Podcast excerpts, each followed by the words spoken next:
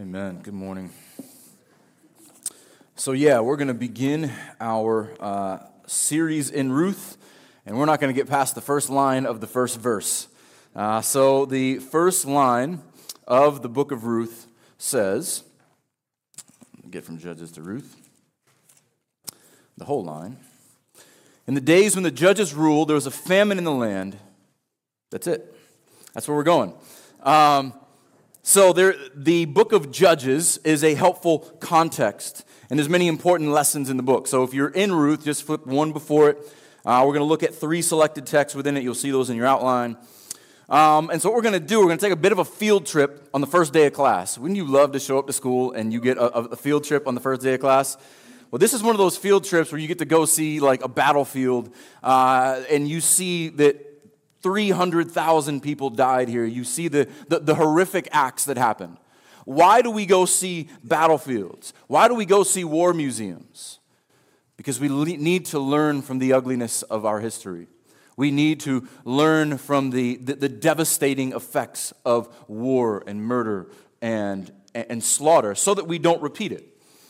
That's why the book of Judges is in the Bible, so that we learn from these horrible examples and not repeat them. And so, the main reason I want to spend a week in Judges uh, is not only because it, because it uh, introduces Ruth, but because it is very much like the time we live in. Uh, as I was gone, Sheree and I spent time reading through Judges and, like, man, that could happen today. And this seems familiar and this seems familiar. So not only does it bear a lot of resemblance to the times we live in, but it also bears resemblance to the weaknesses of our own hearts. The book of Judges shows us the condition of the heart of man after the fall. And so while we, we like the notable characters within Judges, we like Deborah and we like Gideon and we like Samson, uh, these are not times or people you want to emulate. You don't, you, you don't want to commend them and you don't want to see them again. This is Israel's Wild West period, where kind of anything goes. It is a, a, a lawless time with murder and retribution, where everyone is doing what is right in their own eyes. And where the phrase that is repeated again and again and again throughout the book is, and they did evil in the sight of the Lord, and they did evil in the sight of the Lord, and they did evil in the sight of the Lord. This is a time when war and idolatry and perversion and murder and retribution and, and all kinds of disturbing acts are occurring.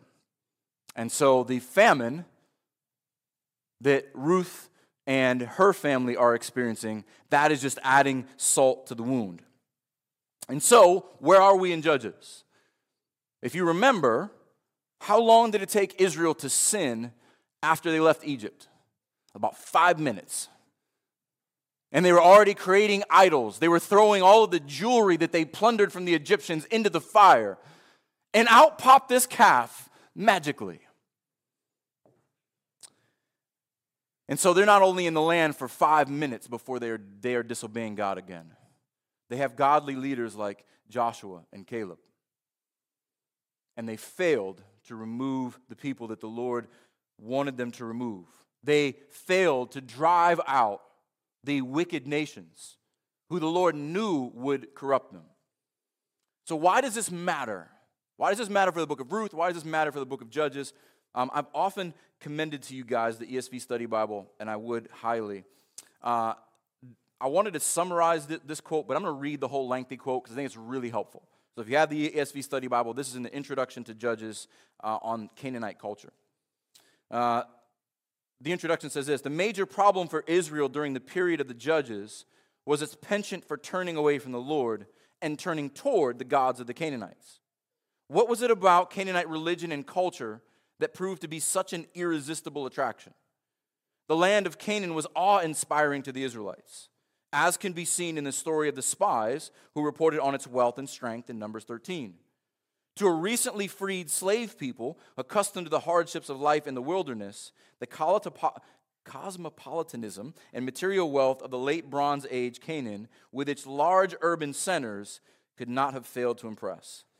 This is still the temptation, this side note, it's still the temptation today, right?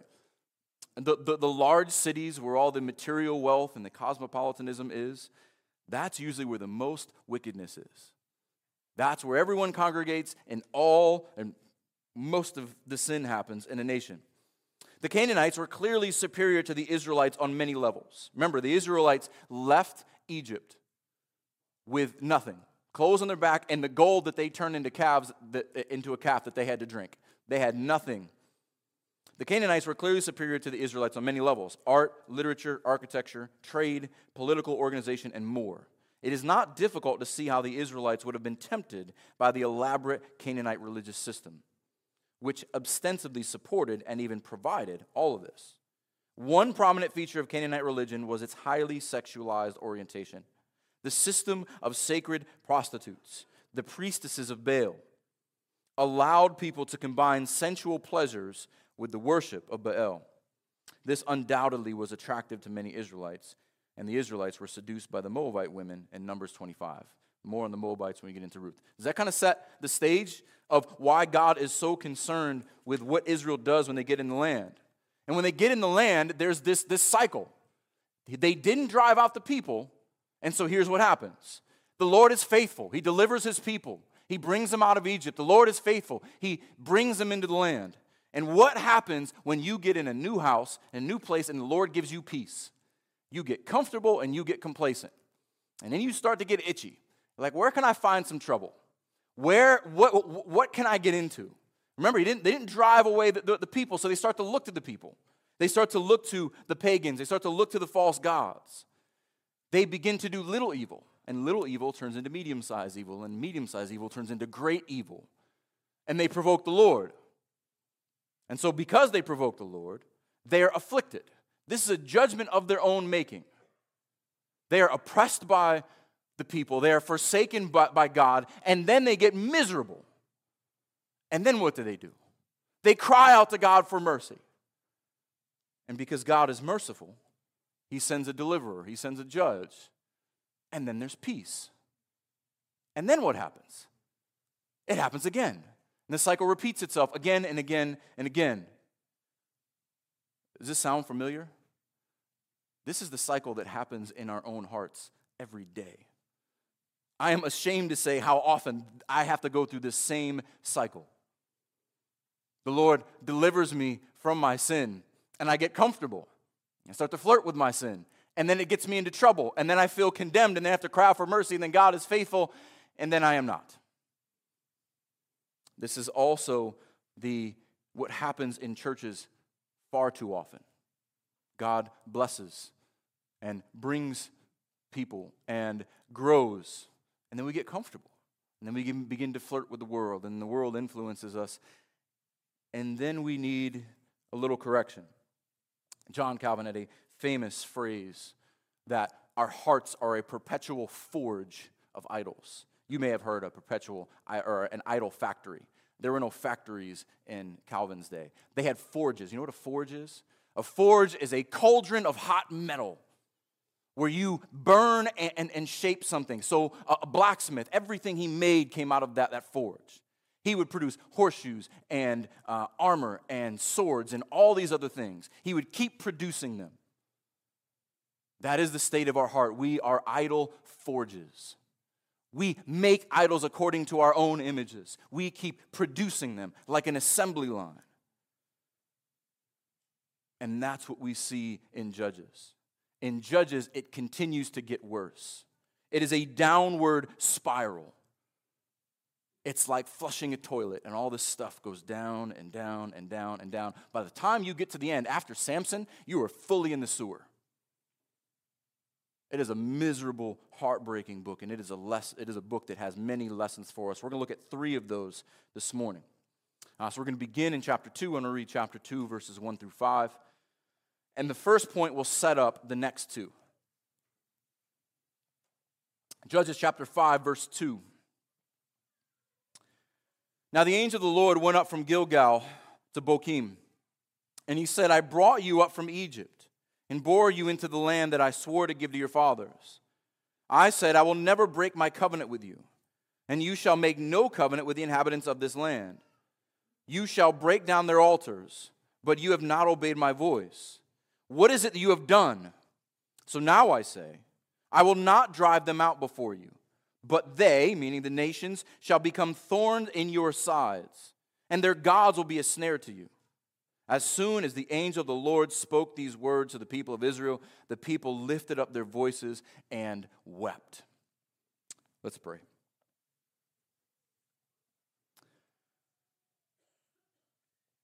Our Lord and our God,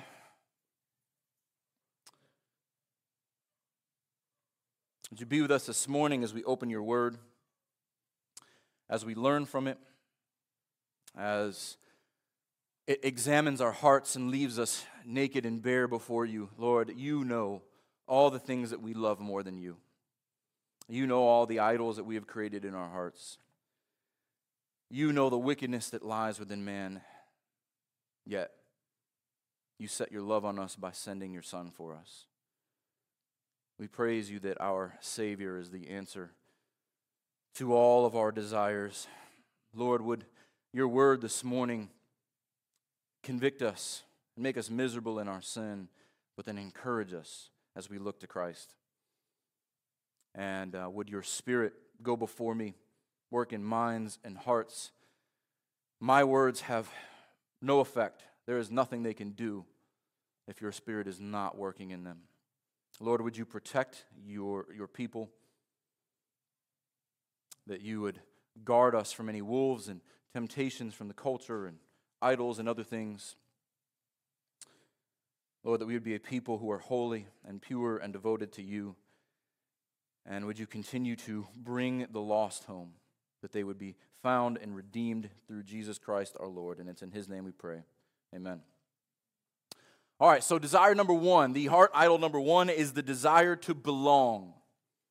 We already read 2 1 through 5. And what's going on here in chapter 2 is that God makes this explicit commitment, a, a, a covenant. I agree.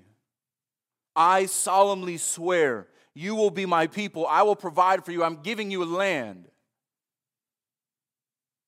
My only provision is that you be totally devoted to me.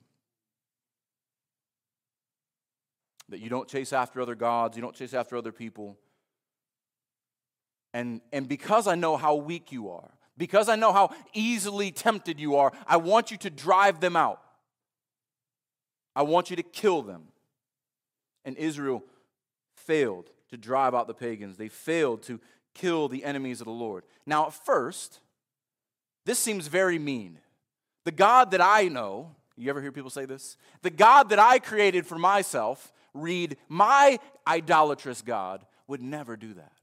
My God is a loving God. My God is not a mean and nasty God. But it is precisely because He's loving why He does this. Let me give you an example. Would, your, would you move your family that you love, that you want provided for, that you want safe and cared for? Would you move them in a neighborhood full of drug dealers, full of drug users, prostitutes in your front lawn, crime right next door? Wild parties across the street, blatant perversion everywhere you go. I hope not. You might even be tempted to get all John Wick on them and move them out of the neighborhood. Because if it's them or your family, every time it's going to be your family. How much more a holy and jealous God? How much more a God who wants a people who are holy, completely set apart to Him. A God who loves His people so much that He doesn't want them stained. He doesn't want them tempted. He doesn't want them going after things that will kill them. This is exactly what a loving God does. He drives out all the boogeymen from his kids' closets and the real ones that are lying in the bed waiting for them. This is a land of perpetual evil. You read about the Canaanite practices. Child sacrifice, murder, and torture were common. And sexual perversion would make a lot of our culture blush. This is why God wanted to protect and drive his people out. Excuse me, those people out. But because they didn't, there are two uh, consequences here. Number one, they shall become thorns in your side the little thorn that just continues to bother you. You ever accidentally touched a cactus? those little spines with a barb on the end that get stuck in your skin, especially the small ones, like, like we have here in, in Florida. You accidentally brush against one or, or pick one up. You forget you have the spine there until something brushes against it. And it, and it, and it feels like fire on your hand. And you, you, gotta, you gotta drive yourself crazy trying to pull that little spine out. It burns, it irritates. Flirting with sin is much like petting a cactus. Initially, it sounds like a good idea. But when you do, you will feel the consequences, and it leaves its mark in you. And if you don't pull every one of them out, even one little spine will irritate you and follow you and hold on to you. This is exactly what Israel was doing. They were flirting with sinful people. And here's what happens we've all experienced this. When you have friends who are sinful and enticing, and they, they, they, they make uh, indulging yourself look fun, what happens? It makes their actions seem normal. We've all had those friends, maybe we've been those friends, the troublemaker. You didn't, I didn't think about doing this until they brought it up. The liar. Well, we can lie about this and it'll make it easy on ourselves. Lie, it's fun. The thief. I'll tell you a true story. Um, I learned how to shoplift from a kid in youth group. Uh, this is a true story. I, I didn't realize that was a thing, but he's like, you can get free candy. Okay, I'll tell you the story about how that ended up later. It did not end up well, uh, as, as it shouldn't.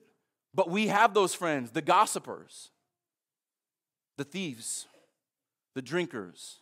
They normalize sinful behavior, and God knows the temptation for his people. Because let's be honest, we have enough problem within our own hearts. I've got enough of my own sin to deal with. I don't need help from anyone else to, to, to lead me to sin. So they could be a thorn, and if you don't drive out the people, their gods will become a snare. And so uh, we know what a, what a, snare is. We've talked a lot about it when we were in 1st and 2nd Timothy. Um, creating and worshiping idols is like filling your kitchen floor with mouse traps and assuming that if you walk in the middle of the night, you're, you're not going to step on one. But creating your own idols is even worse. It's like a mouse setting his own trap with his favorite bait, thinking that he won't go for it in his lapse of judgment. Because the gods of the nations, like every god of human making, they're tempting. Why? Because they promise to meet Israel's needs, just like the false gods promised to meet our needs. Israel was an agrarian society. They needed rain, they wanted harvest. Baal promised that. They also liked sex. Baal promised that. They wanted wealth and power and victory. They had a God for every one of those things. We don't worship statues anymore. We don't go to Asheroth poles, but we build statues in our hearts. We've got that idol factory that is cranking out idols, the forge that is building them. That, that factory is, is, is working. What do I mean? We pursue self gratification. Our lives revolve around us. My greatest idol is me. I want my comfort. I want my ambition, what my pride, what, what, what my greed, what my insecurity, what my doubt wants. Those are the idols I create. I don't create your idols, I create my idols. I don't build them outside, I wouldn't let you see them, but I craft them in my heart. And that can become a snare because they lure us away because they're our own desires. Here's what James says in James chapter 1. Right at the beginning of James, speaking to a church that's got a lot of issues, he says, Blessed is the man who remains steadfast under trial.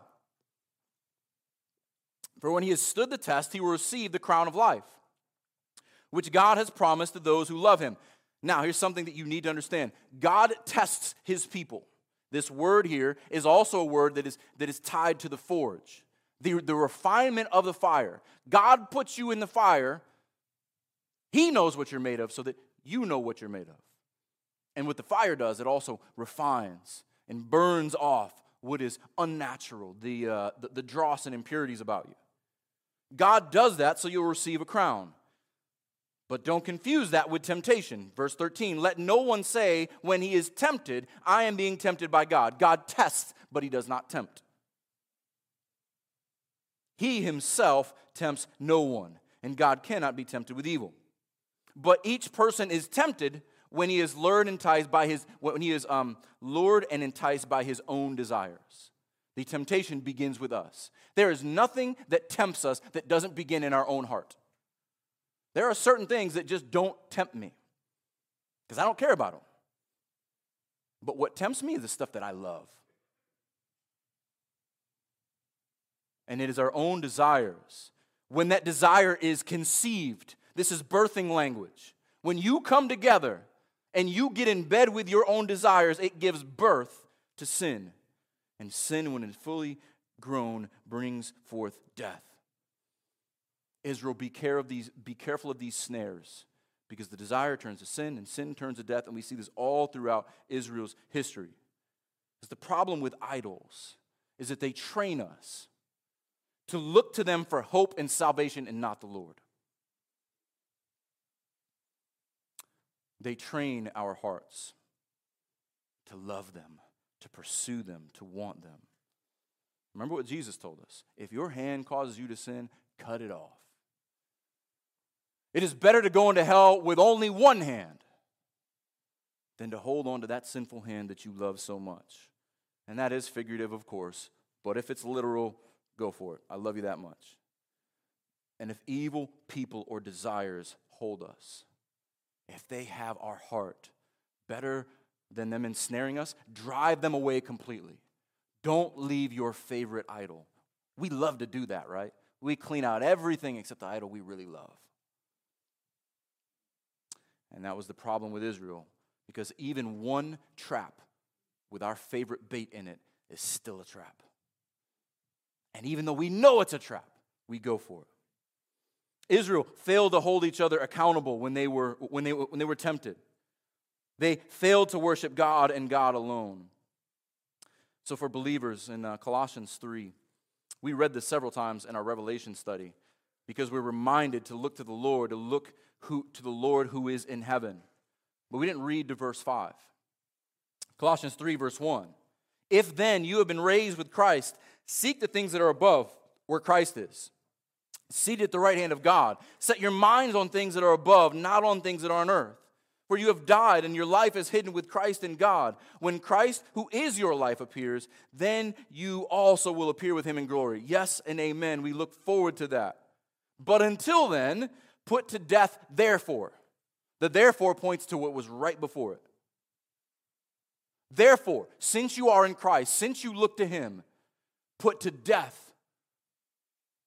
what he died on the cross for.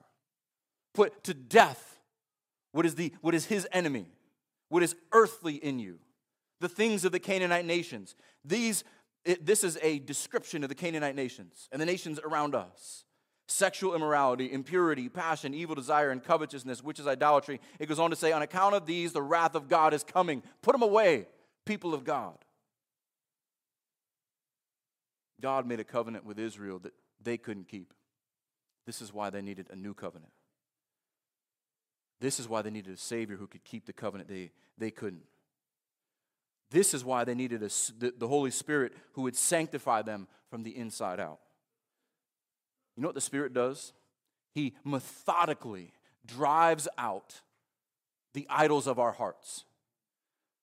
That's what Israel was supposed to be doing when they went into Canaan to tear down the places of worship, to remove all the pagan people. That's what sanctification is the Spirit working in us to drive out the false idols of our hearts, to drive out the, the, the gods that we worship and and pursue so that we look more and more like our God, more and more set apart. All right. That was number one, the desire to belong. Desire number two, the desire to be led. Let's turn to chapter 8. One of the favorite characters in Judges is uh, Gideon. It's kind of like the anti hero. Uh, many of the heroes in the Bible are anti heroes. Uh, Gideon does some amazing things, even though he is the least amazing hero in the Bible, I think. Um, but he didn't end well. But notice, the Lord, they, they cry out to the Lord for help. The Lord sends Gideon. Gideon leads them into battle, drives away the uh, Midianites. And then here's how the people of the land respond Judges chapter 8, verse 22. Then the, the men of Israel said to Gideon, Rule over us, you and your son and your grandson also, for you have saved us from the hand of Midian. Man, isn't that such a natural human desire? Which one of these guys is going to be our king? Which one of these guys is going to be our savior? Who can I look to? Who looks like me that will lead me? Who will be my Savior? Which one among you?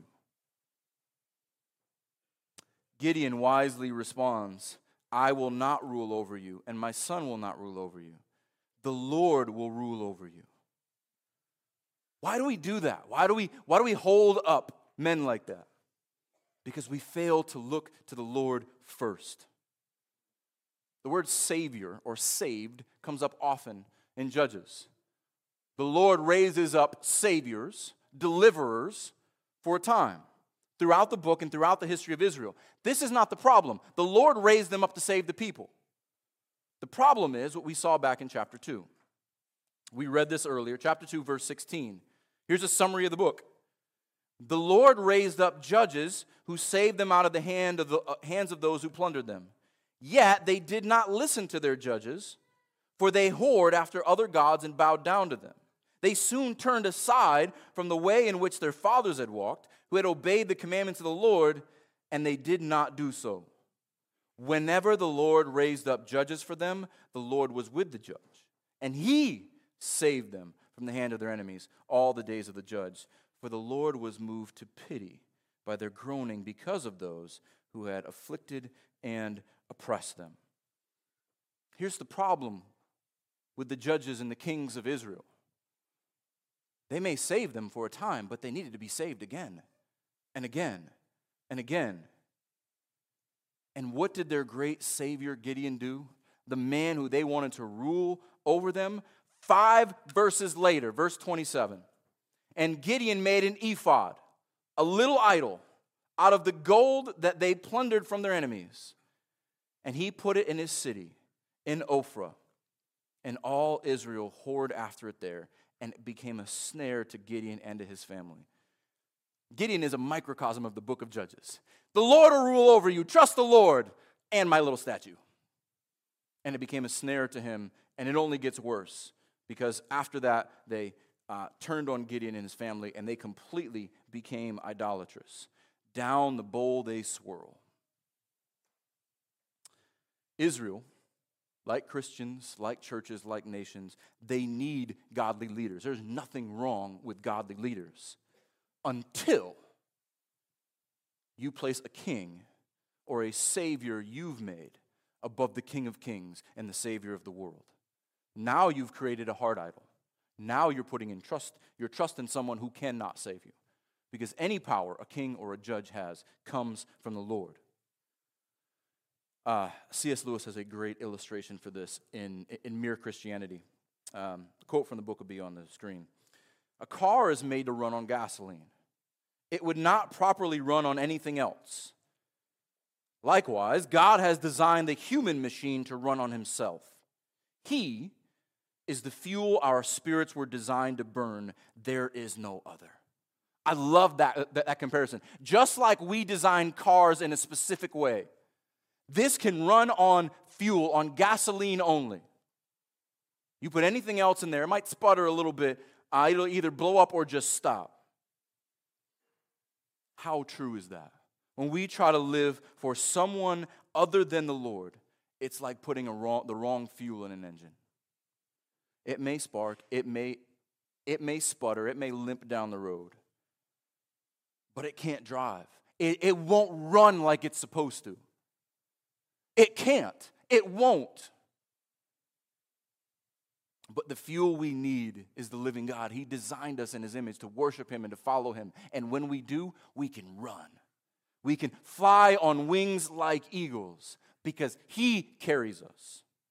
We are designed to worship Him with all of our heart, all of our mind, all of our soul, all of our strength. Israel had an immediate need. They needed to be saved. They needed someone to rise up from among the people. They just forgot what the fuel was. It's okay if someone's if someone's driving, but you can't put improper fuel in. They, they needed someone from among their people to deliver them from, the, from their enemies, from their poverty, from their, their hunger. Ruth is a prime example. This is why Israel needed an ultimate Savior, an ultimate kinsman redeemer, one who was from the line of Judah to rule over them as king. They needed to look at someone who looked like them. They needed one of their own people. This is the point of Matthew's genealogy to show that Jesus came from the line of David so that he could be the rightful king of Judah. This is why we need an ultimate kinsman redeemer. We need one from the line of Adam who will rule over all mankind as king. This is the point of the genealogy of the book of Luke to show that Jesus came from Adam, the Son of God. That's why we need a kinsman redeemer. We need a true Savior. Gideon will fail. Samson failed. David failed. Solomon failed. And on and on and on again there is a kinsman redeemer who does not fail. Son of God, Son of man. Every shadow that Judges points to is looking to the substance that would come one day. And that leads us to our third and final desire the desire to be loved. Now, let's go, Samson. Uh, if you know the story of, of Samson, Samson's kryptonite is women. Uh, from the very beginning, he does not have a healthy relationship with, with, with women. He doesn't listen to his mother, and then, uh, yeah, his testosterone just, just, just takes over. It's been his weakness all along. But I want to bring you to kind of the culmination of his interaction with, with Delilah. I thought this is fascinating. It tells us so much about the human heart and our heart. Uh, this is Judges chapter 16, beginning in verse 15. Now, if you're not familiar with the story of, of Samson, four, th- three times already, this is now the fourth. Samson, God has, has given Samson this amazing strength. And he destroys whole armies with like the, the, the, the jawbone of a donkey. And he, he, he catches 300 foxes in an afternoon. I don't know how you do that. Ties foxes' tails together. I don't know how you do that. And sets the tails on fire and burns down whole cities. This guy's incredible. And he's got this strength that the Lord has given him. But the Lord gave him gave a vow to his parents. Don't cut your hair. Take a Nazarite vow. Don't drink anything. Don't touch anything that, that's, that's dead. And this power, this strength will remain with you. And then he meets a girl, a Philistine girl, who is more loyal to her nation than she is to her husband. She knows he has this great strength. She knows he has a weakness. And three times she says, Tell me the source of your great strength. And every time she tries to do what he told her to do, binds him up three different times, three different ways, and every time he breaks out. What did he think was going to happen the fourth time? Sorry, men, this is, this is us. Here's where we are in the fourth time. But notice what happens in verse 15. And she said to him, How can you say, I love you, when your heart is not with me? Ooh, she knew what she was doing. You mocked me these three times, and you have not told me where your great strength lies. And then she pressed him hard with her words day after day. I'm not saying this still happens, but men, we understand the pressure. And urged him, and his soul was vexed to death. And he told her all his heart. And he said to her, A razor has never come upon my head, for I've been a Nazarite to God from my mother's womb. If my head is shaved, then my strength will leave me, and I shall become weak and be like any other man. The root of Samson's problem is the root of the problem of Judges, is the root of the problem of Israel, is the root of the problem of humanity. Sin wants our heart, and we just want to be loved. So we give our heart. Sin nags Proverbs has a lot to say about nagging wives, and she nagged him day after day until he finally gives up. His, his soul is vexed unto death. And he gives her, verse 17, all his heart. She, be, she already was his idol, but she drove him to worship her. Samson failed where Israel failed, giving his heart to what would ultimately destroy him, giving his heart to what seeks to kill him. And then later on in verse 20, the Lord left him. This is the human condition.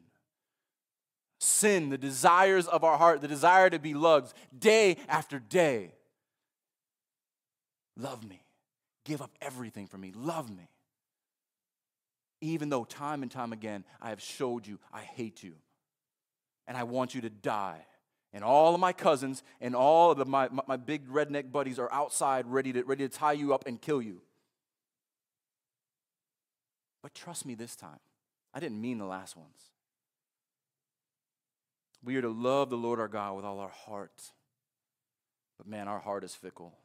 Our heart goes after every other thing. How long did how long did we make it in the Bible? Chapter 3? Get to Genesis chapter 3? Satan showed us how easy we could be led astray, how quickly we could be derailed. All Satan had to do was to appeal to Eve's love of herself. And then Adam's failure to lead his wife and his love of his wife, and the whole world falls into sin.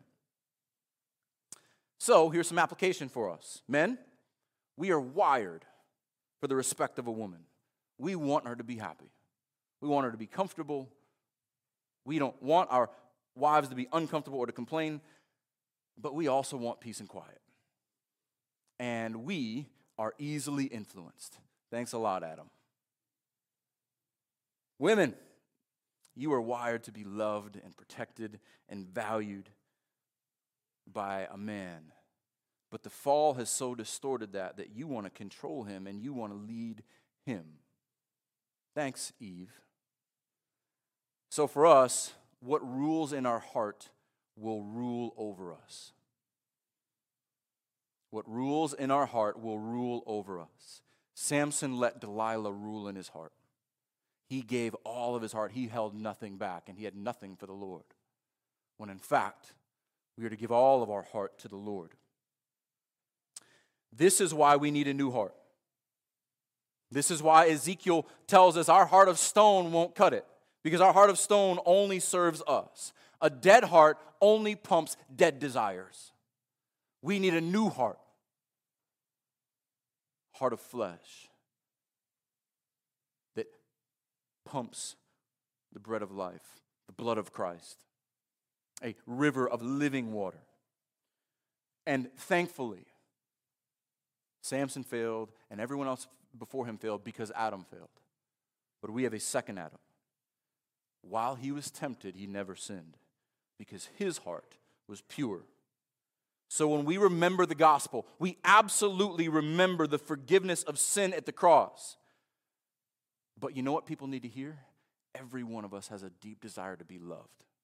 Don't forget that part of the gospel. There's a reason why everyone loves John 3:16. There is a deep desire in every one of us to belong, to be led and to be loved. People need to hear that. Sometimes we need the law, absolutely. But most people are broken and lonely, and they need to be loved. And there is no greater love than the Father sending the Son. There is no greater love than the Son laying down his life voluntarily so that he would save a people for himself, a bride worthy of his own affection. There is no greater love than a spirit sealing and protecting a people who would be presented before the Son. This is the most pure and perfect love we will ever know. And this can only be known from a new heart, out of a new birth. Because as we've already seen, our heart, we can't trust it. It is wicked above all things. Believers who have undergone the new birth, our hearts still pump idols. Imagine if that's all it can do. So if that is you today, if you have to really ask yourself what you serve, what you worship, what you long after, you need a new heart. You need to be born again because you can't save you. No man can save you, no idol can save you. There is only one who can save you. They all failed to point to Christ so that he would succeed. And the gospel answers our questions to our desire to belong, to be led, and to be loved. So, in, in conclusion, everything we've seen in these three examples are all found in our kinsman redeemer. He is one who, like us, God in the flesh, came to do what we could not do, live the life we could not live, die the death we deserved to die, to redeem a people who had nowhere to go, nothing to their name, no hope in and of themselves, and to give them abundantly out of his riches because he loves them. So, practically, what do we do with a book like Judges? What do we do in 2023 when we look around the world as the way it is and we think, man, God, I don't know what you're doing, but it kind of seems like you're uh, taking a nap because it seems pretty crazy out there right now. Fear not, little children, because the Lord uses the wicked times of the judges and 2023 to show people the futility of adultery, or idolatry and adultery. But He uses the wickedness and the affliction and the oppression of the world to make people cry out for mercy. Let's think about it. In our own lives, when is it that we cry out to God? Is it when we're comfortable and we have everything we need? Nope, that's when we depend on ourselves. When are we most likely to be on our knees in tears, pleading with the Lord? When we're afflicted, when we're miserable, when things are not going the way we think they should. So when you look around the world and you begin to fret, like, I don't know what, what's happening here, you may want to ask yourself if you're looking for hope in the world. Because just like in the time of Judges, God is making people miserable in their sin so they will cry out to Him. So they will receive mercy from Him. He is always doing it, and He is doing it right now. He is doing it today. Because what we don't want to admit is that the times of peace and complacency and comfort, that is prime soil for idolatry. Because we got nothing better to do than to sit back, relax, and think about us. But when we get our comfort taken away and we have nowhere else to run, that is when we cry out to the Lord. And that is when we know what, who truly saves us and what true worship is. So, uh, in the weeks to come, in Ruth, the Lord raises another deliverer. And this deliverer, Boaz, he saves his people for a time.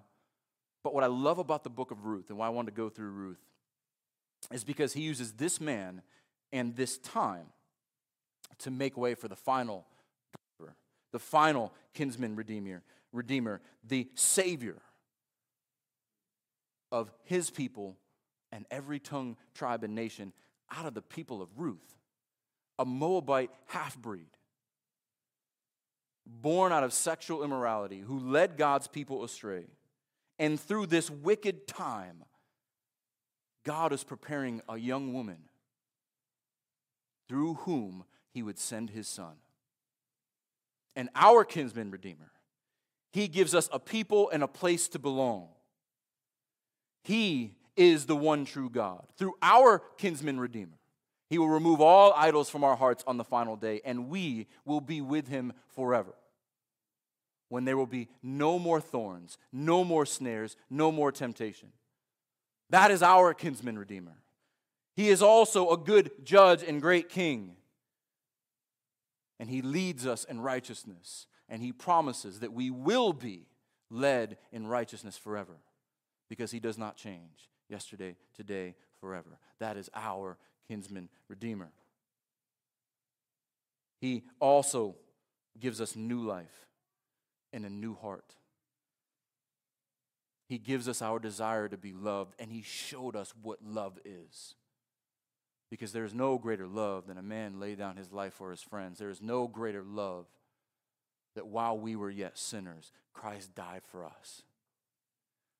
Here's the temptation that is our kinsman redeemer.